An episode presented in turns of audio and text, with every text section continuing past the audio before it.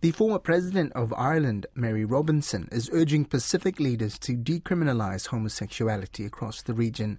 Ms. Robinson made the call as part of conversations being had as June is celebrated as Pride Month in Europe and the United States. Mary Robinson, who served as Ireland's president between 1990 and 1997, encouraged the Pacific queer community to continue fighting for their rights. Susanna Suisuiki has more. During her presidency, Mrs. Robinson signed the law decriminalizing homosexuality in Ireland. Speaking recently on a panel in the Netherlands alongside Pacifica queer activist Shaneel Lal from Fiji, Mrs. Robinson encouraged the Pacific queer community to continue fighting for their rights. She says Pacific leaders will gain if they change the laws. People should not be criminalized for their sense of self and identity. And sometimes it takes a court case, as it did in Ireland. I hope that the Pacific Islands uh, will understand that they will gain from decriminalising homosexuality throughout the islands. Shaneel Lal says decriminalising homosexuality in the Pacific is on the back burner due to the climate crisis.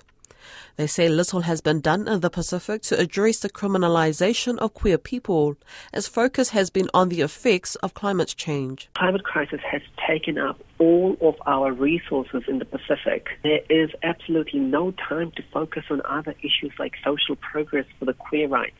Now imagine this, if you were trapped in a house and you couldn't escape, and your house was kind of set on fire, you wouldn't sit in the house and complain about being treated unfairly. You would throw all your resources at trying to set that fire off.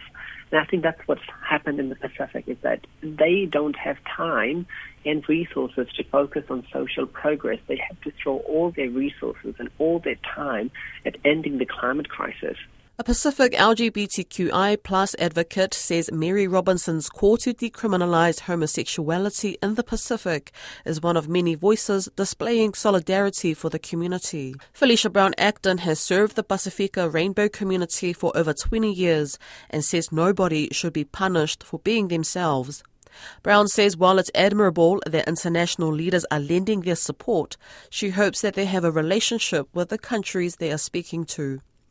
She also says the commentary shouldn't undermine the safety of the queer communities and other countries. It's important to remember that if anybody has anything to say on the international platform around decriminalization of homosexuality in certain countries, I really hope that they are aligned to the leadership in those countries from the community level to support them in their effort because it's important that they do have those connections and those relationships and that their commentary isn't undermining the safety or the work that's being progressed by key communities to try and remove these punitive laws.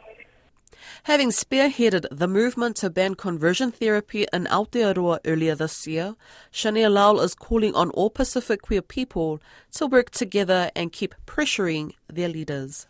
I would say that if there are any queer Pacific people listening that to reach out, to coordinate, to um, work together so that we have the powers to pressure our leaders to change the laws of our countries.